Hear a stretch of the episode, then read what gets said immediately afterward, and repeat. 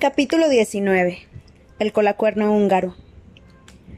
La perspectiva de hablar cara a cara con Sirius fue lo único que ayudó a Harry a pasar las siguientes dos semanas, la única luz en un horizonte que nunca había estado tan oscuro. Se le había pasado ya un poco el horror de verse a sí mismo convertido en campeón del colegio, y su lugar empezaba a ocuparlo el miedo a las pruebas a las que tendría que enfrentarse.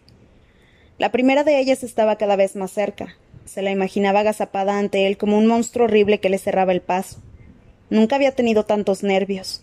Sobrepasaban con mucho lo que hubiera podido sentir antes de un partido de Quidditch, incluido el último jugado contra Slytherin, en el que se había disputado la Copa de Quidditch. Le resultaba muy difícil pensar en el futuro, porque sentía que toda su vida la había conducido a la primera prueba, y que terminaría con ella. En realidad no creía que Sirius lograra hacerlo sentirse mejor en lo que se refería a ejecutar ante cientos de personas un ejercicio desconocido de magia muy difícil y peligrosa, pero la mera visión de un rostro amigo lo ayudaría.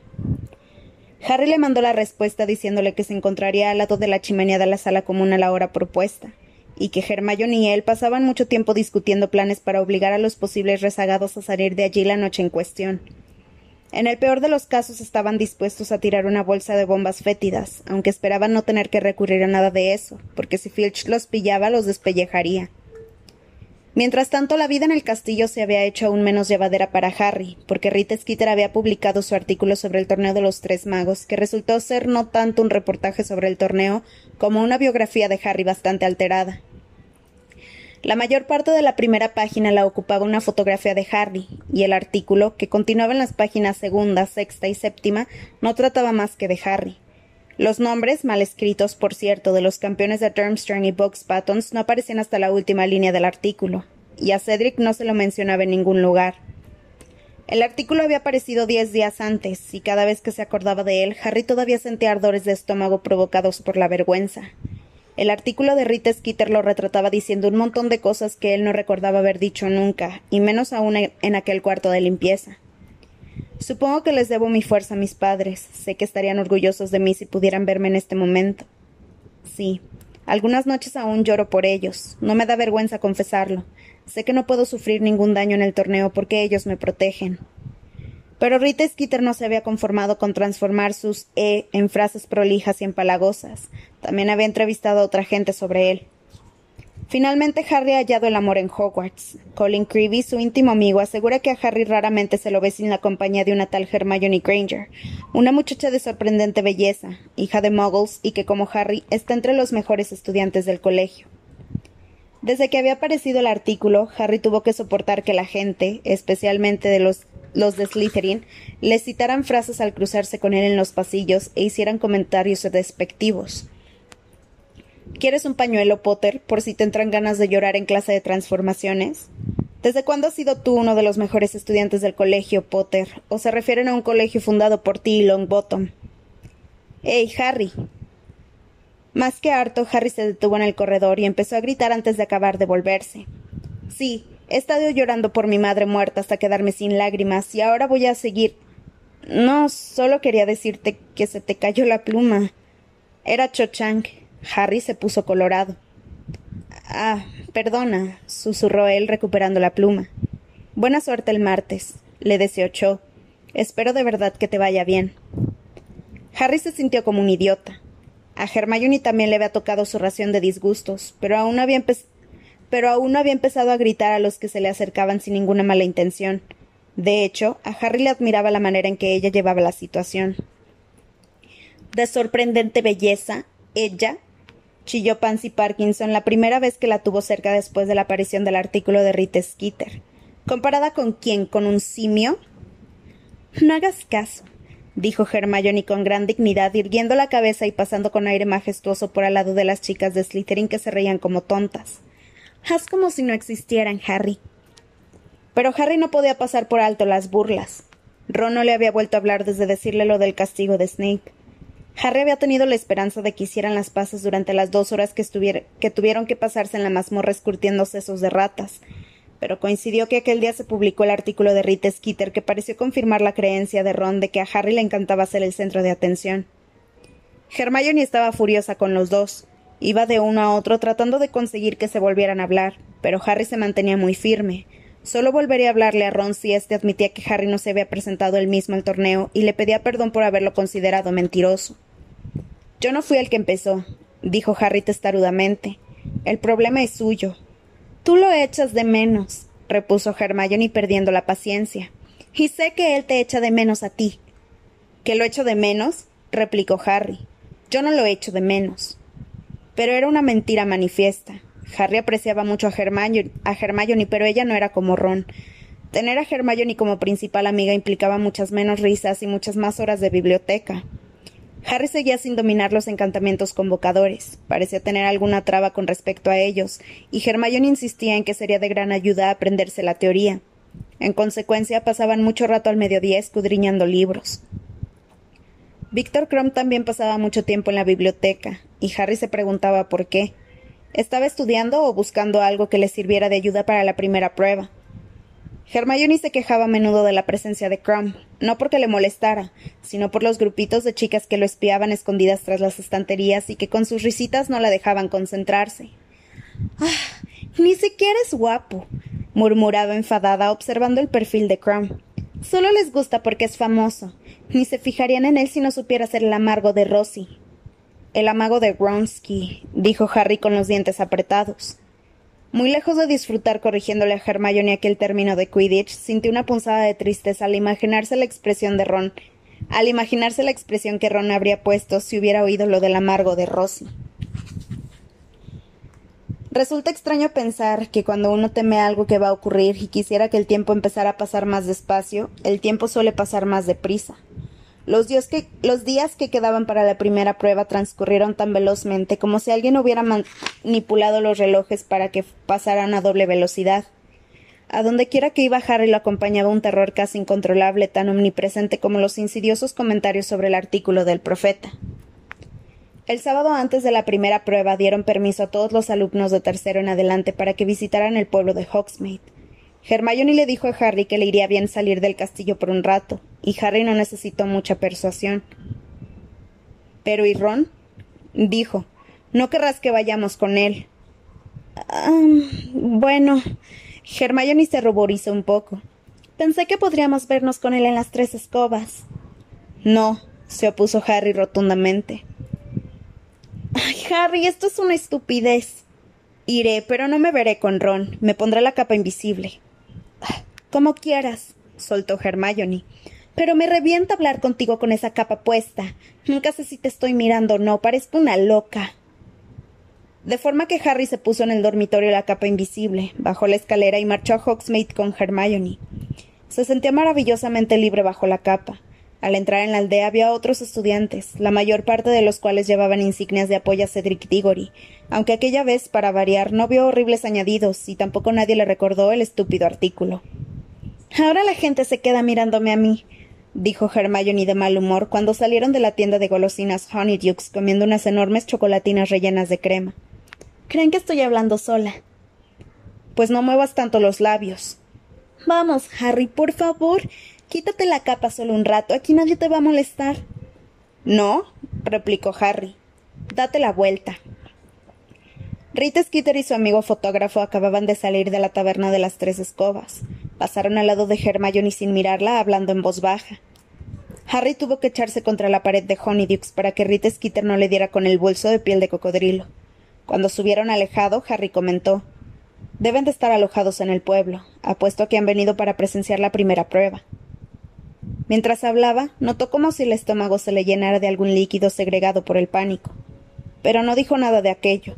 Él y Hermione no habían hablado mucho de lo que se avecinaba en la primera prueba, y Harry tenía la impresión de que Hermione no quería pensar en ello. Se ha ido, dijo Hermione mirando la calle principal a través de Harry. ¿Qué tal si vamos a tomar una cerveza de mantequilla a las tres escobas? Hace un poco de frío, ¿no? No es necesario que hables con Ron, añadió irritada, interpretando correctamente su silencio. La taberna de las tres escobas estaba abarrotada de gente, en especial de alumnos de Hogwarts que disfrutaban de su tarde libre, pero también de una variedad de magos que difícilmente se veían en otro lugar. Harry suponía que al ser Hogsmeade el único pueblo exclusivamente de magos de toda Gran Bretaña, debía de haberse convertido en una especie de refugio para criaturas tales como las arpías, que no estaban tan dispuestas como los magos a disfrazarse. Era difícil moverse por entre la multitud con la capa invisible, y muy fácil pisar a alguien sin querer, lo que originaba embarazosas situaciones. Harry fue despacio, arrimado a la pared, hasta una mesa vacía que había en un rincón, mientras Hermione se encargaba de pedir las bebidas. En su recorrido por la taberna, Harry vio a Ron, que estaba sentado con Fred, George y Lee Jordan. Resistiendo el impulso de propinarle un buen coscorrón, consiguió llegar a la mesa y la ocupó. Hermione se reunió con él un momento más tarde y le metió bajo la capa una cerveza de mantequilla. Creo que parezco un poco boba sentada aquí sola, susurró ella. Menos mal me he traído algo que hacer. Y sacó el cuaderno en que había llevado el registro de los miembros de la PEDDO. Harry vio su nombre y el de Ron a la cabeza de una lista muy corta. Parecía muy lejano el día en que se habían puesto a inventar juntos aquellas predicciones y había aparecido Hermione y los había nombrado secretario y tesorero respectivamente. No sé. A lo mejor tendré que intentar afiliar a la PEDDO a gente del pueblo, dijo Hermione como si pensara en voz alta. Bueno, asintió Harry. Tomó un trago de cerveza de mantequilla tapado con la capa. ¿Cuándo te vas a hartar de ese rollo de la PEDDO? Cuando los elfos domésticos disfruten de un sueldo decente y de condiciones laborales dignas, le contestó. ¿Sabes? Estoy empezando a pensar que ya es hora de emprender acciones más directas. Me pregunto cómo se puede entrar en las cocinas del colegio. No tengo ni idea. Pregúntales a Freddy y a George, dijo Harry. Hermione se sumió en un silencio ensimismado mientras Harry se bebía su, cerveza de mantequilla observando a la gente que había en la taberna. Todos parecían relajados y alegres.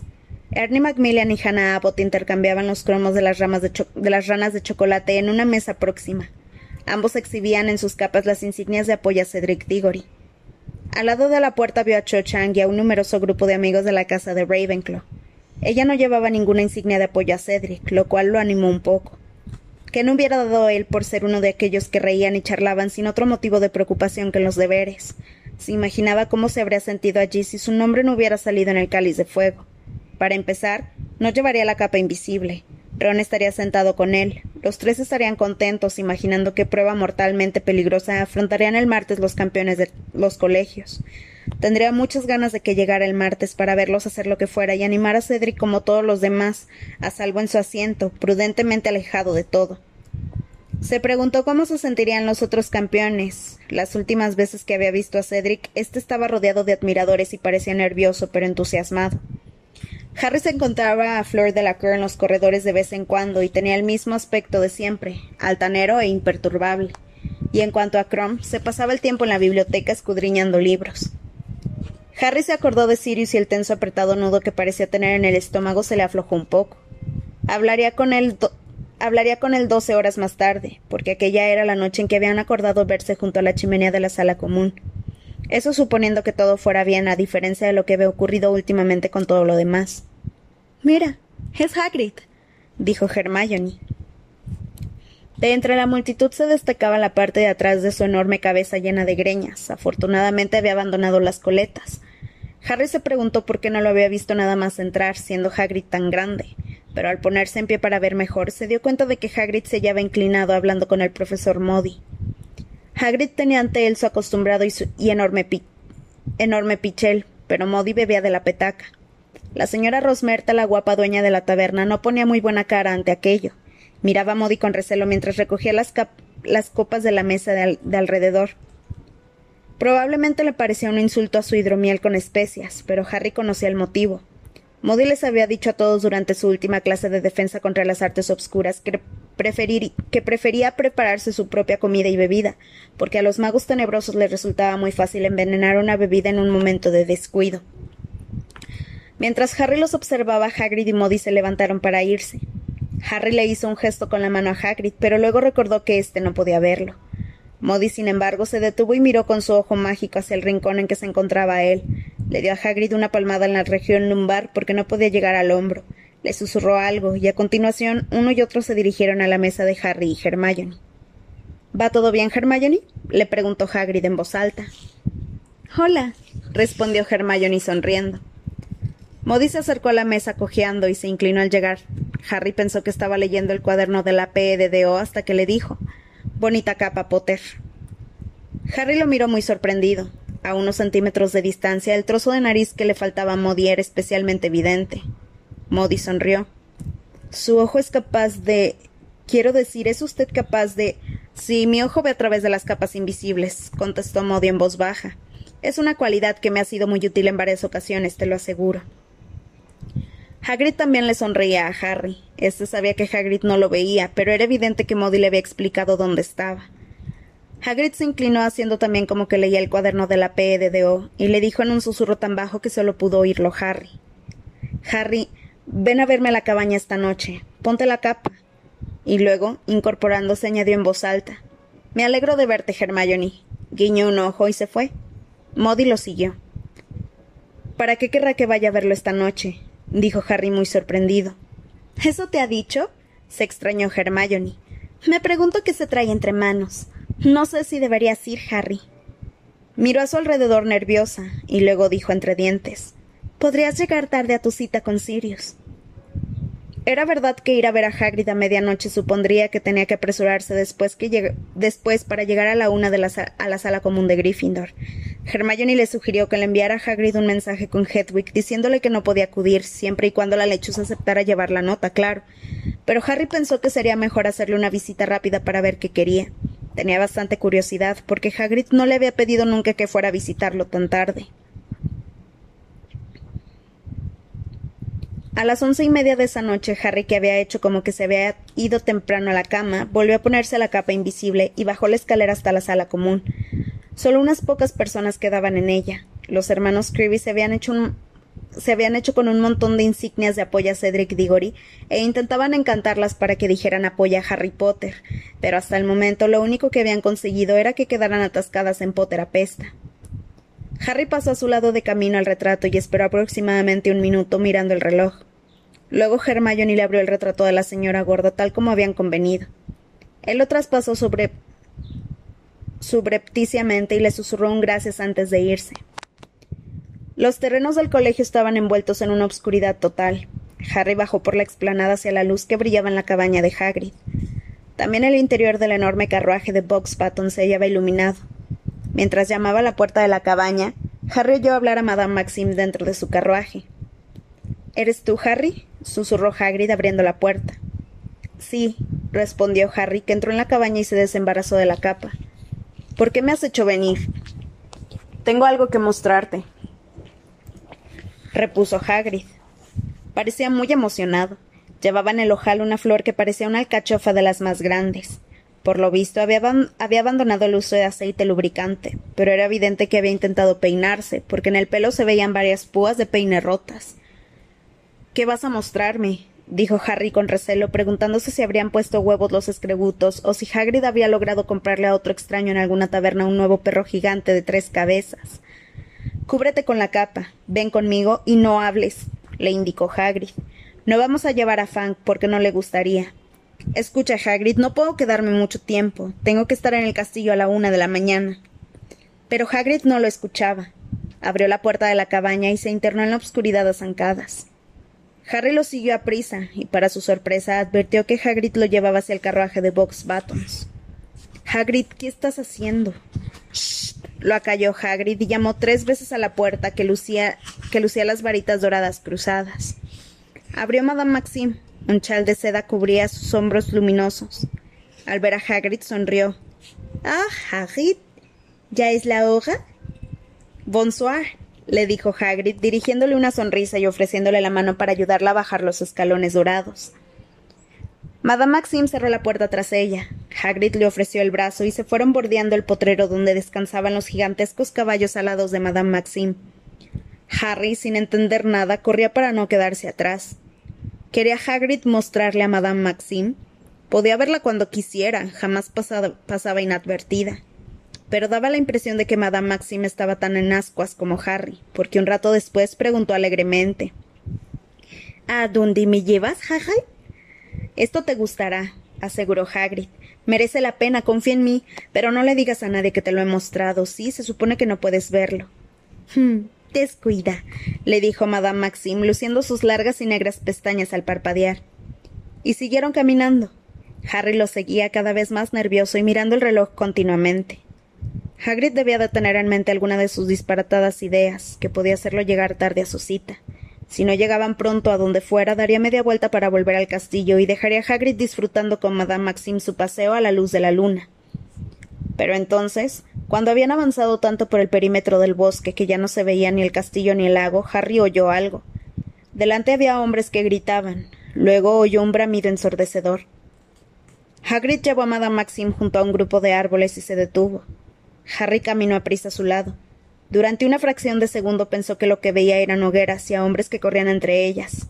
Luego se quedó con la boca abierta. Dragones.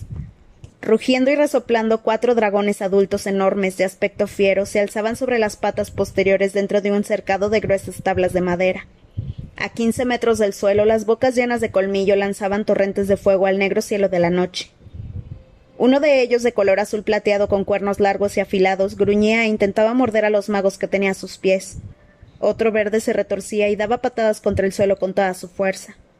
Uno rojo, con un extraño borde de pinchos dorados alrededor de la cara, lanzaba al aire nubes de fuego en forma de hongo. El cuarto, negro y gigantesco, era el que estaba más próximo a ellos. Al menos treinta magos, siete u ocho para cada dragón, trataban de controlarlos, tirando de unas cadenas enganchadas a los fuertes collares de cuero que les rodeaban el cuello y las patas. Fascinado, Harry levantó la vista y vio los ojos del dragón negro, con pupilas verticales como las de los gatos, totalmente desorbitados. Si se debía al miedo o a la ira, Harry lo ignoraba. Los bramidos de la bestia eran espeluznantes. No te acerques, Hagrid, advirtió un mago desde la valla tirando de la cadena. Pueden lanzar fuego a una distancia de seis metros, ya lo sabes, y a este colacuerno lo he visto echarlo a doce. ¿No es hermoso? dijo Hagrid con voz embelesada. Es peligroso, gritó otro mago. Encantamientos aturdidores, cuando cuente tres. Harry vio que todos los cuidadores de los dragones sacaban la varita. Desmayus, gritaron al unísono. Los encantamientos aturdidores salieron disparados en la oscuridad como bengalas y se, deshicieron en una lluvia de estrellas al chocar contra la escamosa piel de los dragones. Harry observó que el más próximo se balanceaba peligrosamente sobre sus patas traseras y abría completamente las fauces en un aullido mudo. Las narinas parecían haberse quedado de repente desprovistas de fuego, aunque seguían echando humo. Luego, muy despacio, se desplomó Varias toneladas de dragón dieron en el suelo con un golpe que pareció hacer temblar los árboles que había tras ellos. Los cuidadores de los dragones bajaron las varitas y se acercaron a las, derribadas criaturas que estaban a su cargo, cada una de las cuales era del tamaño de un cerro. Se, dieron prisa en tensar las cadenas y asegurarlas con estacas de hierro, que clavaron en la tierra utilizando las varitas. ¿Quieres echar un vistazo más de cerca? le preguntó Hagrid a Madame Maxime embriagado de emoción. Se acercaron hasta la valla, seguidos por Harry. En aquel momento se volvió el mago que le había aconsejado a Hagrid que no se acercara, y Harry descubrió quién era. Era Charlie Weasley. ¿Va todo bien, Hagrid? preguntó jadeante, acercándose para hablar con él. Ahora no deberían darnos problemas. Les dimos una dosis adormecedora para traerlos, porque pensamos que sería preferible que despertaran en la oscuridad y tranquilidad de la noche. Pero ya has visto que no les hizo mucha gracia. Ninguna gracia. ¿De qué raza son, Charlie? inquirió Hagrid, mirando al dragón más cercano, el negro, con algo parecido a la reverencia. El animal tenía los ojos entreabiertos y debajo del arrugado párpado negro se veía una franja de amarillo brillante. Este es un colacuerno húngaro, explicó Charlie. Por allí hay un galés verde común, que es el más pequeño, un hocicorto sueco, que es el azul plateado, y una bola de fuego chino, el rojo. Charlie miró a Madame Maxim que se alejaba siguiendo el borde de la empalizada para ir a observar los dragones adormecidos. No sabía que le ibas a traer, Hagrid, dijo Charlie ceñudo. Se supone que los campeones no tienen que saber nada de lo que les va a tocar, y ahora ella se lo dirá a su alumna, ¿no? Solo pensé que le gustaría verlos. Hagrid se encogió de hombros sin dejar de mirar embelesado a los dragones. Vaya cita romántica, Hagrid, exclamó Charlie con sorna. Cuatro. Uno para cada campeón, ¿no? ¿Qué tendrán que hacer? ¿Luchar contra ellos? No, solo burlarlos, creo, repuso Charlie. Estaremos cerca por si la cosa se pusiera fea, y tendremos preparados encantamientos extinguidores. Nos pidieron que fueran hembras en periodo de incubación, no sé por qué. Pero te digo una cosa, no envidio a que le toque el colacuerno, un bicho fiero de verdad. La cola es tan peligrosa como el cuerno, mira. Charlie señaló la cola del colacuerno, y Harry vio que estaba llena de largos pinchos de color bronce. Cinco de los compañeros de Charlie se acercaron en aquel momento al colacuerno llevando sobre una manta una nidada de enormes huevos que parecían de granito gris, y los colocaron con cuidado al lado del animal. A Hagrid se le escapó un gemido de anhelo. Los tengo contados, Hagrid, le advirtió Charlie con severidad. Luego añadió ¿Qué tal está, está Harry? Bien, respondió Hagrid sin apartar los ojos de los huevos. Pues espero que siga bien después de enfrentarse con estos, comentó Charlie en tono grave, mirando por encima del cercado. No me he atrevido a decirle a mi madre lo que le espera en la primera prueba, porque ya le ha dado un ataque de nervios pensando en él. Charlie imitó la voz casi histérica de su madre. ¿Cómo lo dejan participar en el torneo con lo, que, con lo pequeño que es? Creí que iba a haber un poco de seguridad, creí que iban a poner una edad mínima. Se puso a llorar a lágrima viva con el artículo del profeta. Todavía llora cuando piensa en sus padres. Nunca me lo hubiera imaginado, pobrecillo. Harry ya tenía suficiente, confiando en que Hagrid no lo echaría de menos, distraído como estaba en la compañía de cuatro dragones y de Madame Maxim, se volvió en silencio y emprendió el camino de vuelta al castillo. No sabía si se alegraba o no de haber visto lo que le esperaba. Tal vez así era mejor porque había pasado la primera impresión. Tal vez si se hubiera encontrado con los dragones por primera vez el martes se habría desmayado ante el colegio entero. Aunque Quizás se desmayara. Se desmayara de todas formas. Se enfrentaría armado con su varita mágica, que en aquel momento no le parecía nada más que un palito, contra un dragón de quince metros de altura, cubierto de escamas y de pinchos y que echaba fuegos por la boca. Y tendría que burlarlo, observado por todo el mundo. ¿Cómo iba a ser eso? Se dio prisa en bordear el bosque. Disponía de quince, de quince minutos escasos para llegar junto a la chimenea donde lo aguardaría Sirius y no recordaba haber tenido nunca tantos deseos de hablar con alguien como en aquel momento. Pero entonces de repente chocó contra algo muy duro. Se cayó hacia atrás con las gafas torcidas y agarrándose la capa. Ah. ¿Quién está ahí? dijo una voz.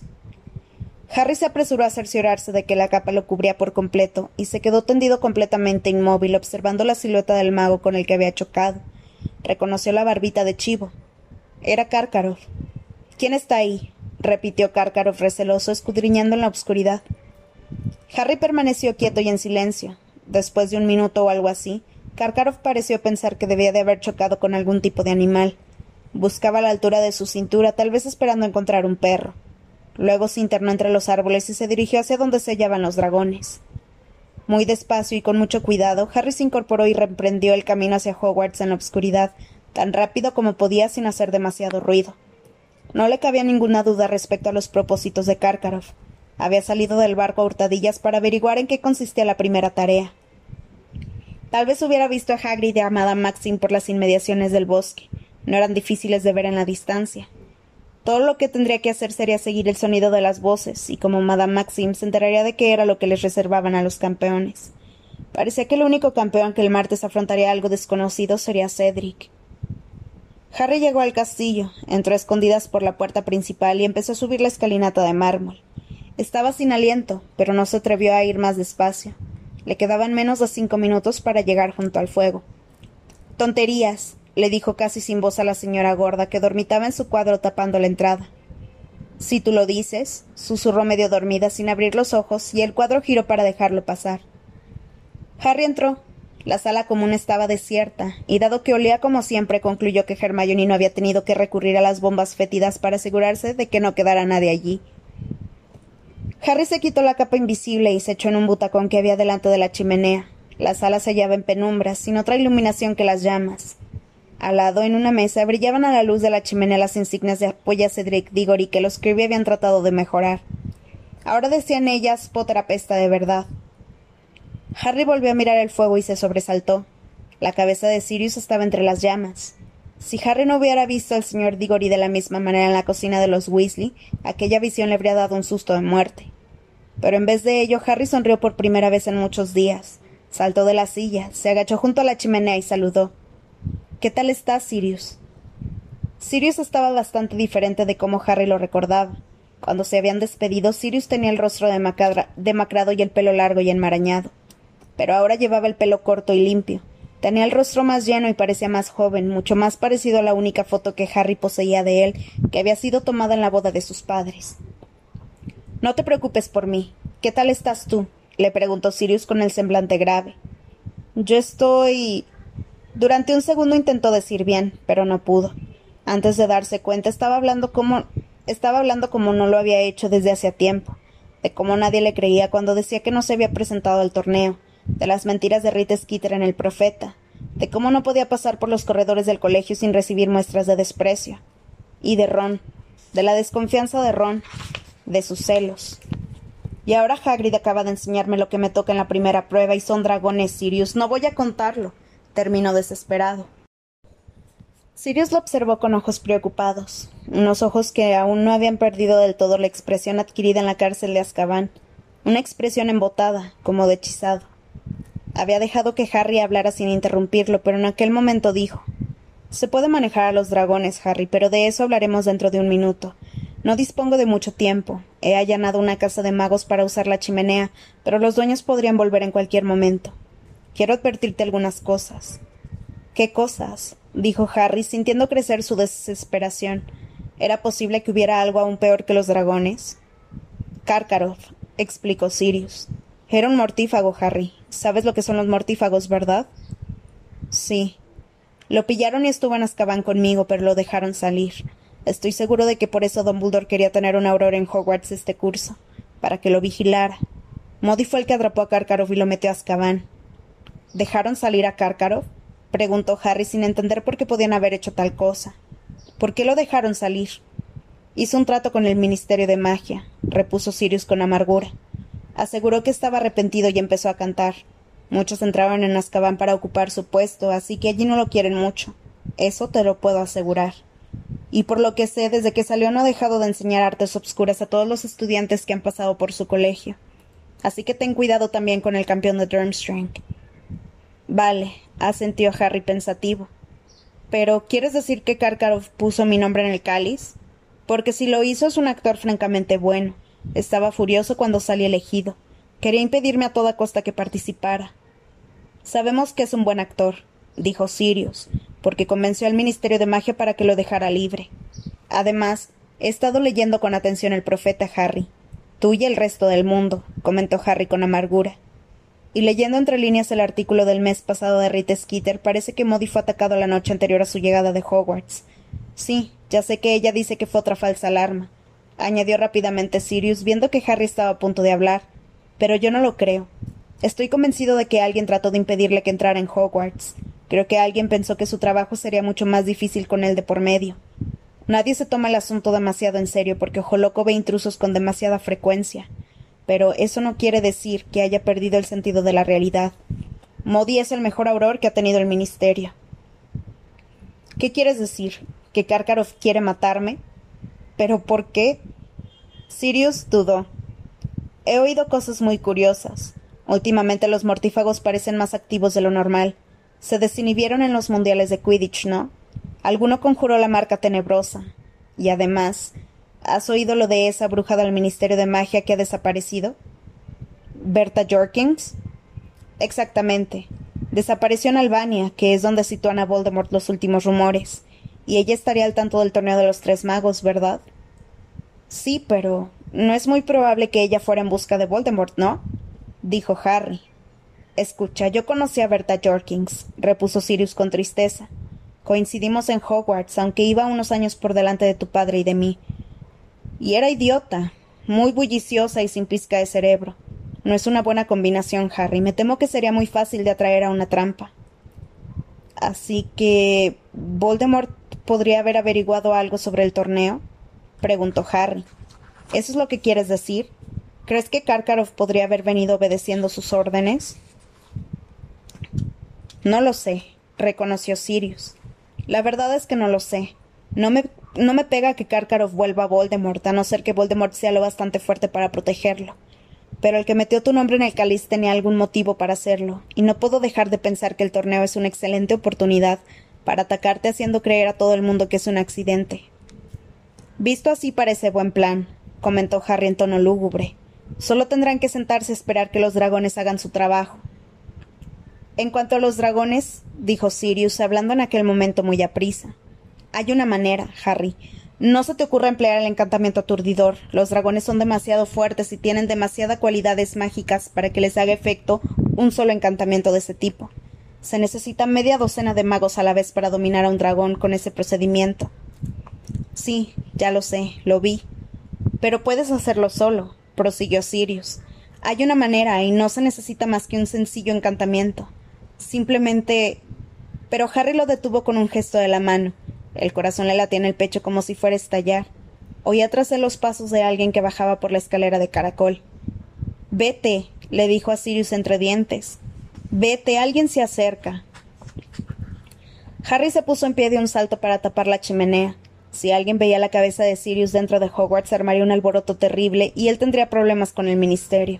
Lo interrogarían sobre el paradero de Sirius. Harry oyó tras él en el fuego un suave plim y comprendió que Sirius había desaparecido. Vigiló el inicio de la escalera de, de, caracol. ¿Quién se habría levantado para dar un paseo a la una de la madrugada, impidiendo que Sirius le dijera cómo burlar al dragón? Era Ron, vestido con su pijama de cachemir rojo oscuro. Se detuvo frente a Harry y miró a su alrededor. ¿Con quién hablabas? le preguntó. ¿Y a ti qué te importa? gruñó Harry. ¿Qué haces tú aquí a estas horas? Me preguntaba dónde estarías. Se detuvo encogiéndose de hombros. Bueno, me vuelvo a la cama. Se te ocurrió que podías bajar a husmear un poco, ¿no? gritó Harry. Sabía que Ron no tenía ni idea de qué era lo que había interrumpido. Sabía que no lo había hecho a propósito, pero le daba igual. En ese momento odiaba todo lo que tenía que ver con Ron, hasta el trozo del tobillo que le quedaba al aire por debajo de los pantalones del pijama.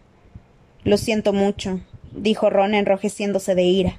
Debería haber pensado que no querías que te molestaran. Te dejaré en paz para que sigas ensayando tu próxima entrevista. Harry tomó de la mesa una de las insignias de Potter apesta de verdad y se la tiró con todas sus fuerzas. Le pegó a Ron en la frente y rebotó. Ahí tienes, chilló Harry, para que te la pongas el martes. Ahora a lo mejor hasta te queda una cicatriz y tienes suerte. Eso es lo que te da tanta envidia, ¿verdad? A zancadas cruzó la sala hacia la escalera. Esperaba que Ron lo detuviera e incluso le habría gustado que le diera un puñetazo. Pero Ron simplemente se quedó allí en su pijama demasiado pequeño, y Harry, después de subir como una exhalación, se echó en la cama y permaneció bastante tiempo despierto y furioso con él. No lo oyó volver a subir.